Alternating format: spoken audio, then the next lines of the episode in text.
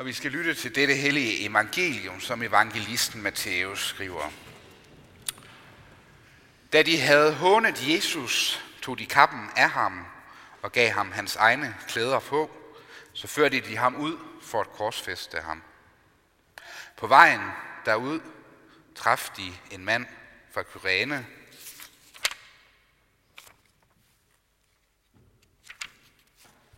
Må jeg lige se, om det er Markus evangeliet, eller er det Matthæus? Nå, vi tager Matthæus. På vejen derud traf de en mand fra Kyrene, som hed Simon. Ham tvang de til at bære hans kors. Da de kom ud til det sted, der hed Golgata, det betyder hovedskalsted, gav de ham vin at drikke, som var blandet med malurt. Men da han smagte det, ville han ikke drikke det. Og da de havde korsfæstet ham, delte de hans klæder mellem sig ved at kaste lod om den.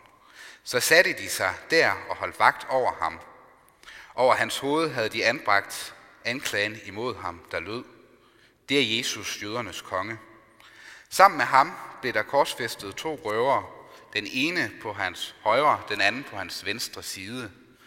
Og de, der gik forbi, spottede ham og rystede på hovedet og sagde, du som bryder templet ned og rejser det igen på tre dage, frels dig selv, hvis du er Guds søn, og stig ned fra korset. Og så ypperste præsterne og de skriftkloge og de ældste hånede ham på samme måde og sagde, andre har han frelst, sig selv kan han ikke frelse. Han er jo Israels konge. Lad ham nu stige ned fra korset, så vil vi tro ham. Han har stolet på Gud. Lad Gud nu udfri ham, hvis han vil vide af ham. Han har jo sagt, jeg er Guds søn. Og så røverne, der var korsfæstet sammen med ham, hånede ham på samme måde. Men fra den sjette time faldt der mørke over hele jorden indtil den niende time. Og ved den niende time råbte Jesus med høj røst, Eli, Eli, lemma sabachthani. Det betyder, min Gud, min Gud, hvorfor har du forladt mig? Nogle af dem, som stod der og hørte det, sagde, han kalder på Elias. Straks løb en af dem hen og tog en svamp og fyldte den med eddike, satte den på en stang og gav ham noget at drikke. Men de andre sagde, lad os se, om Elias kommer og frelser ham. Men Jesus råbte Adam med høj røst og opgav ånden. Og se, forhænget i templet flængedes i to dele, fra øverst til nederst. Og jorden skælvede, og klipperne revnede, og gravene sprang op, og mange af de hensovede helliges læmer stod op, og de gik ud af deres grave og kom efter hans opstandelse ind i den hellige by og viste sig for mange.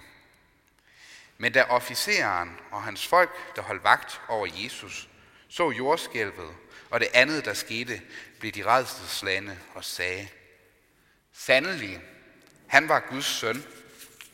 Der var også mange kvinder, der så til på afstand. De havde fulgt Jesus fra Galilea og sørget for ham. Blandt dem var Maria Magdalene, Maria, Jakobs og Josefs mor og Zebedeus sønnernes mor. Amen.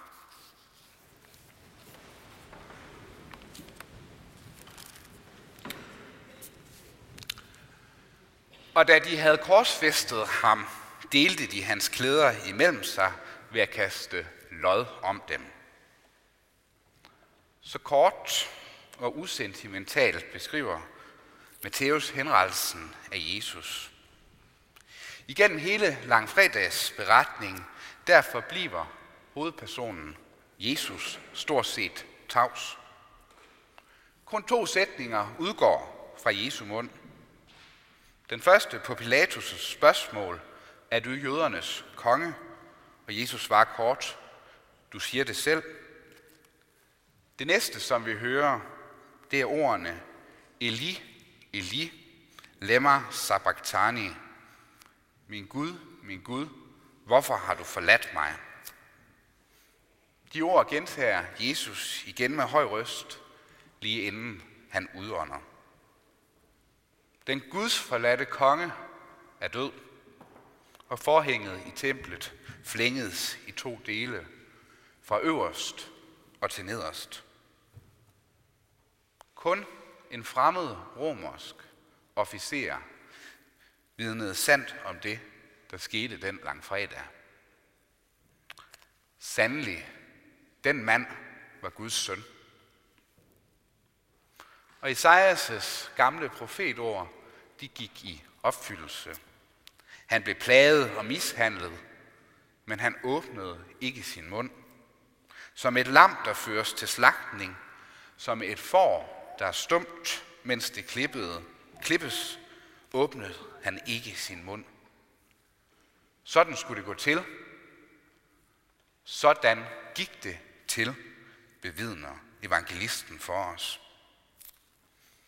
I den nat, hvor Jesus blev forrådt og frem til døden, der er det brutalt. Det går vildt og voldsomt og blodigt for sig. Det er kun hån og spot og lidelse, der overgår Jesus. Alle deltager. Ja, det er lige før, at en person som Pilatus nærmest fremstår som den mest sympatiske af dem alle sammen. Han vil frigive Jesus, men så er han alligevel en usel populist og tør ikke at trodse folkemængdens blodrus. Korsfest ham, skriger de. Korsfest ham. Pilatus giver efter. Han tør ikke at gøre andet. Så kommer de brutale og de berygtede romerske soldater på banen. De ydmyger ham med en flettet tornekrone og sarkastisk tilbedelse. Hild dig, jøde konge. Men Jesus åbnede ikke sin mund. Han lod dem bankeløs på sig.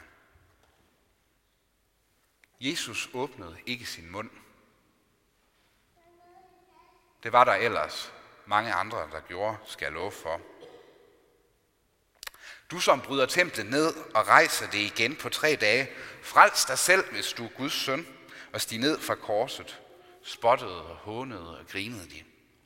Og ypperste præsterne, de skriftkloge og de ældste, ja, de var som en heller ikke for fine til ikke at tage del i ydmygelsen. Andre har han frelst, sig selv kan han ikke frelse. Han er jo Israels konge. Lad ham nu stige ned fra korset, så vil vi tro ham. Ja, selv fra de korsfæstede ved Jesus side lød hånden og spotten. Men Jesus åbnede ikke sin mund. Først ved dagens 9. time åbnede han den, da han råbte sin smerte og sin Guds forladthed ud i universet. Min Gud, min Gud, hvorfor har du forladt mig? Forhænget i templet flængedes. Det indtil det allerhelligste flængedes. Herefter tavshed. Dødens tavshed. Den tavshed, der holdt verden i spænding. Der er stille indtil påske morgen. Og se, Jesus kom dem i møde og hilste dem med et God morgen og frygt ikke. Først der, så forstår vi, at langfredag, det var en sejr. Først der forstår vi meningen med den fornedrelse, som Guds søn måtte igennem. Først der ser vi og fornemmer vi, Gud har sejret over døden og mørket. Den Gud, der ikke er for fin til at gå ind i lidelsen. Den Gud, der går med os ind i vores lidelse, og i sidste ende vender det nederlag, som døden er, til sejr for os, til opstandelse og til liv. Der findes meningsløs lidelse. Det ved vi. Det har vi erfaret.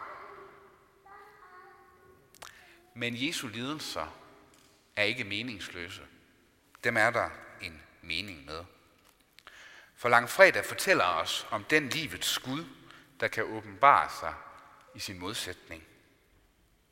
En Gud, der kan åbenbare liv selv i døden. En Gud, der går med os ind i lidelsen og i døden, for han har selv været der. Det kan vi leve vort liv på. Det giver os vidshed om, at det vi skal igennem her i livet, det har Gud prøvet på egen krop. Det giver os et håb om, at på den anden side af lidelsen og døden, der skal vi oprejses med ham. For vel blev Gud tavs langfredag, men Gud forblev ikke tavs. Et guddommeligt god morgen og frygt ikke. Det gennembrød tavsheden, mørket, håbløsheden, døden.